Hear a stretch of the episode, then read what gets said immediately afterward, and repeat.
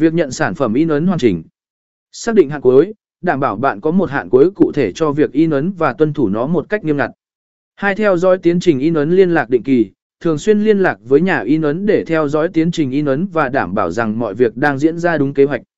Kiểm tra mẫu, trước khi in số lượng lớn, kiểm tra mẫu in để đảm bảo rằng chất lượng và màu sắc đáp ứng yêu cầu.